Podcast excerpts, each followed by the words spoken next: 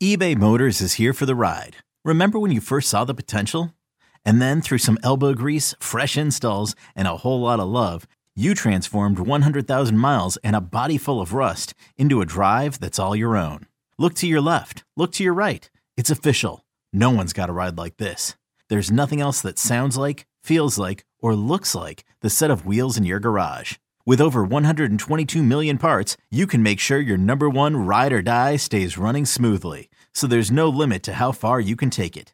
Brake kits, turbochargers, engines, exhaust kits, roof racks, LED headlights, bumpers, whatever your baby needs, eBay Motors has it. And with eBay Guaranteed Fit, it's guaranteed to fit your ride the first time, every time, or your money back. Plus, at these prices, well, you're burning rubber, not cash. Keep your ride or die alive at ebaymotors.com. Eligible items only. Exclusions apply. This episode is brought to you by Progressive Insurance. Whether you love true crime or comedy, celebrity interviews or news, you call the shots on what's in your podcast queue. And guess what? Now you can call them on your auto insurance too with the Name Your Price tool from Progressive. It works just the way it sounds. You tell Progressive how much you want to pay for car insurance, and they'll show you coverage options that fit your budget. Get your quote today at progressive.com to join the over 28 million drivers who trust Progressive. Progressive Casualty Insurance Company and Affiliates. Price and coverage match limited by state law. You could spend the weekend doing the same old whatever, or you could conquer the weekend in the all-new Hyundai Santa Fe. Visit HyundaiUSA.com for more details. Hyundai, there's joy in every journey. Houston, we have a podcast. Diving, diving deep, diving deep into all things Texas, both on and off the field. Here's Sean Pendergast and Pro Football Hall of Famer, the General John McClain. Welcome, welcome to Utopia. Yep. All right, let's do a little stock down, John. Four stock down. You go first. The offensive line and the run block, it was awful. Now, uh, CJ Stroud said they stacked the deck. They had everybody in the box. Well, if that's the case, you ought to be able to throw the ball down the field. But he said they couldn't because they're playing two deep coverage, Tampa two, and then playing uh, quarters and three deep coverage. And it looked like they kind of confused them with what they were doing. But still, it's ridiculous for Dameon Pierce to, to end up, even though he had one good drive, he had a 15 yard run. You take that out, and he averaged uh, like 2.1 yards a carry. Last year, he averaged 4.3. So it looks to me like some, Bobby Slowik's system is not working for these linemen and running backs. Now, maybe they'll figure it out, but they can't all have, in the worst offense I've ever seen last year, be so much better at running a ball than they are this year. And Dameon Pierce, of course, was fabulous till he got hurt. So I don't think all of a sudden he's become a bad back. They just don't have the run blocking. They got it a little bit against the Steelers. What was it, like 134 yards? But they still Yeah. didn't average four yards a carry. And I think their average per carry is the worst in the NFL. So Gotta the be. run blocking was awful.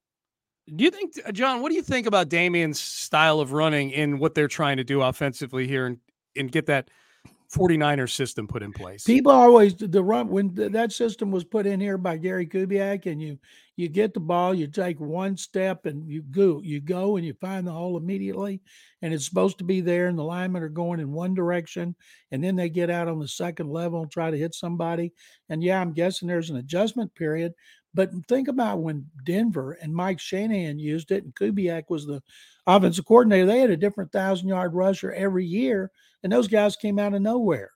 And so far, it just hasn't worked. Maybe they'll stick with it, but man, it was painful watching them send Pierce into the line for one yard gain. And twice they tried to, for whatever reason, Slowik tried to go to the right, hmm. once with Pierce, once with Tank Dell, five and six yard losses.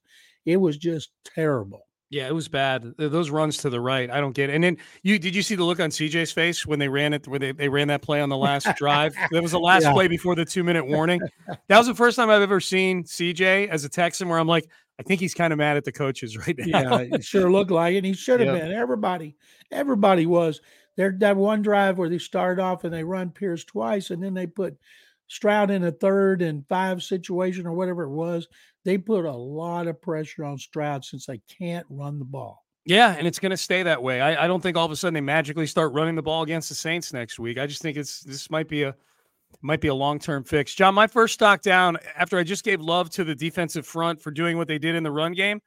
I'm going to do a stock down on their inability to hear, on their inability to pick up cadence, on their inability to hold their water. I'm sorry I stole your great minds think alike. Yeah, what Four is going them. on? I have never seen a defensive line jump more. John, they looked like you know when you have a dog and you have a tennis ball in your hand and you fake the throw and the dog goes running like 50 feet before they realize like oh, you didn't throw it, did you? And you can do that with the dumbest of dogs. You can do that for a good couple of hours before they figure it out. The Texans were the dumbest of dogs uh, with with the uh, with Desmond Ridder's cadence. I don't know what it was about his cadence, but boy, they sure did want to jump and go give him a big hug or something, well, or go sack him. But that was that, that was among the more ridiculous things that I've ever seen. The Houston Texans, the number of times that they got pulled off sides in the first half of that football game. I believe four of their six penalties came on encroachment. Yes, yeah, and it was four different guys. It was, you know, it wasn't the same culprit. There, there, was a there was a Sheldon Rankins jump off sides. There was a Khalil Davis. There was a Jonathan Greenard. And I'm probably uh, did Hinish have one? I think Hinish may have had. Uh, he I know he's had one before. No, Hinish had one. He did. He had one.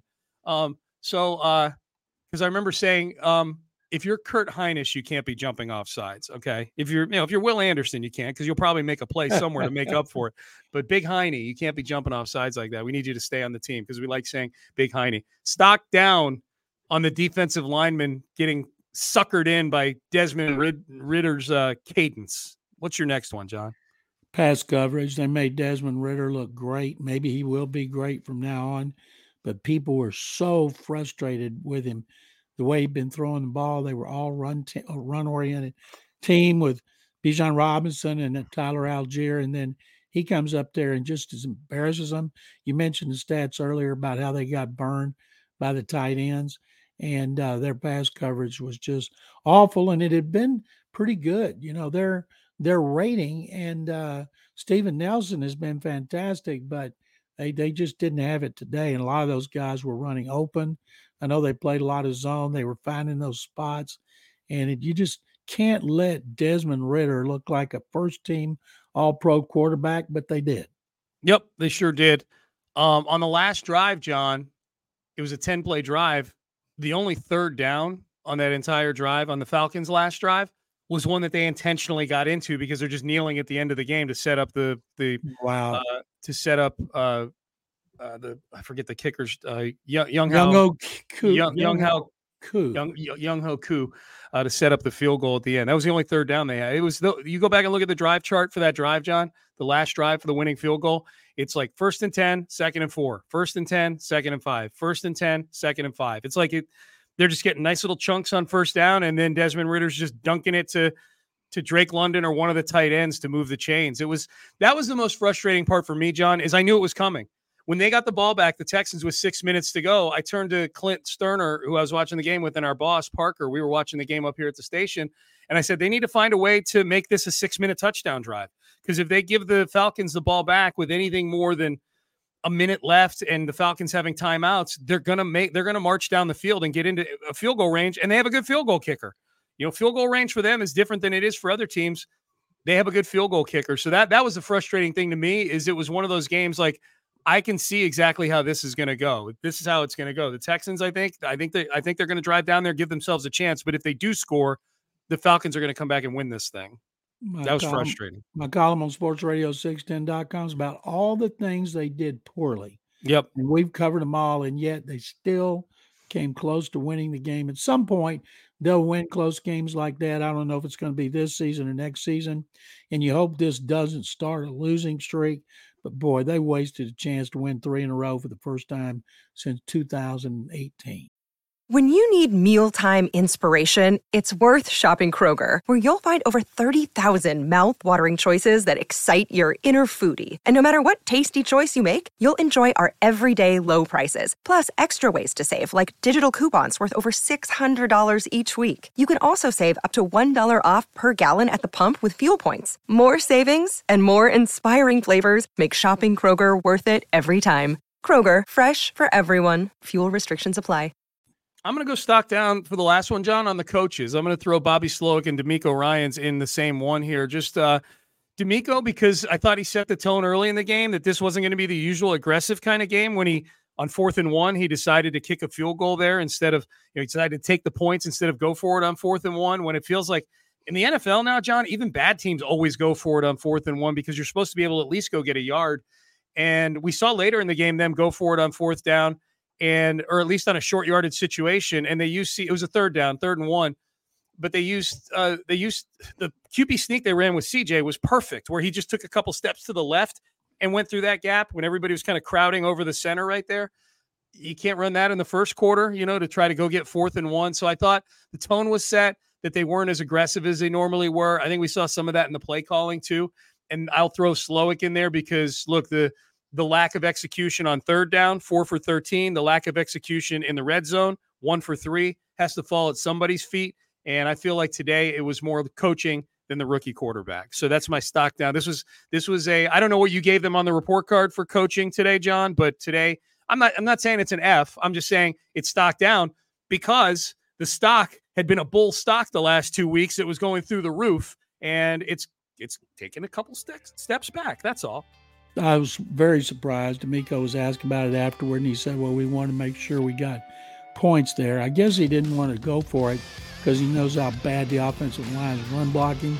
On the other hand, I would come up on fourth and one and spread them out. I'd have three wides tied in in the slot, one back, and uh, I would feel a lot better if Dameon Pierce was running like that in that situation where Stroud was keeping it. I also would like to see him it to Pierce and have him roll out, have Stroud roll out with the option of, say, on the boot, like have the option to run uh, in a short yardage situation like that or throw a short, safe pass, but they didn't do it.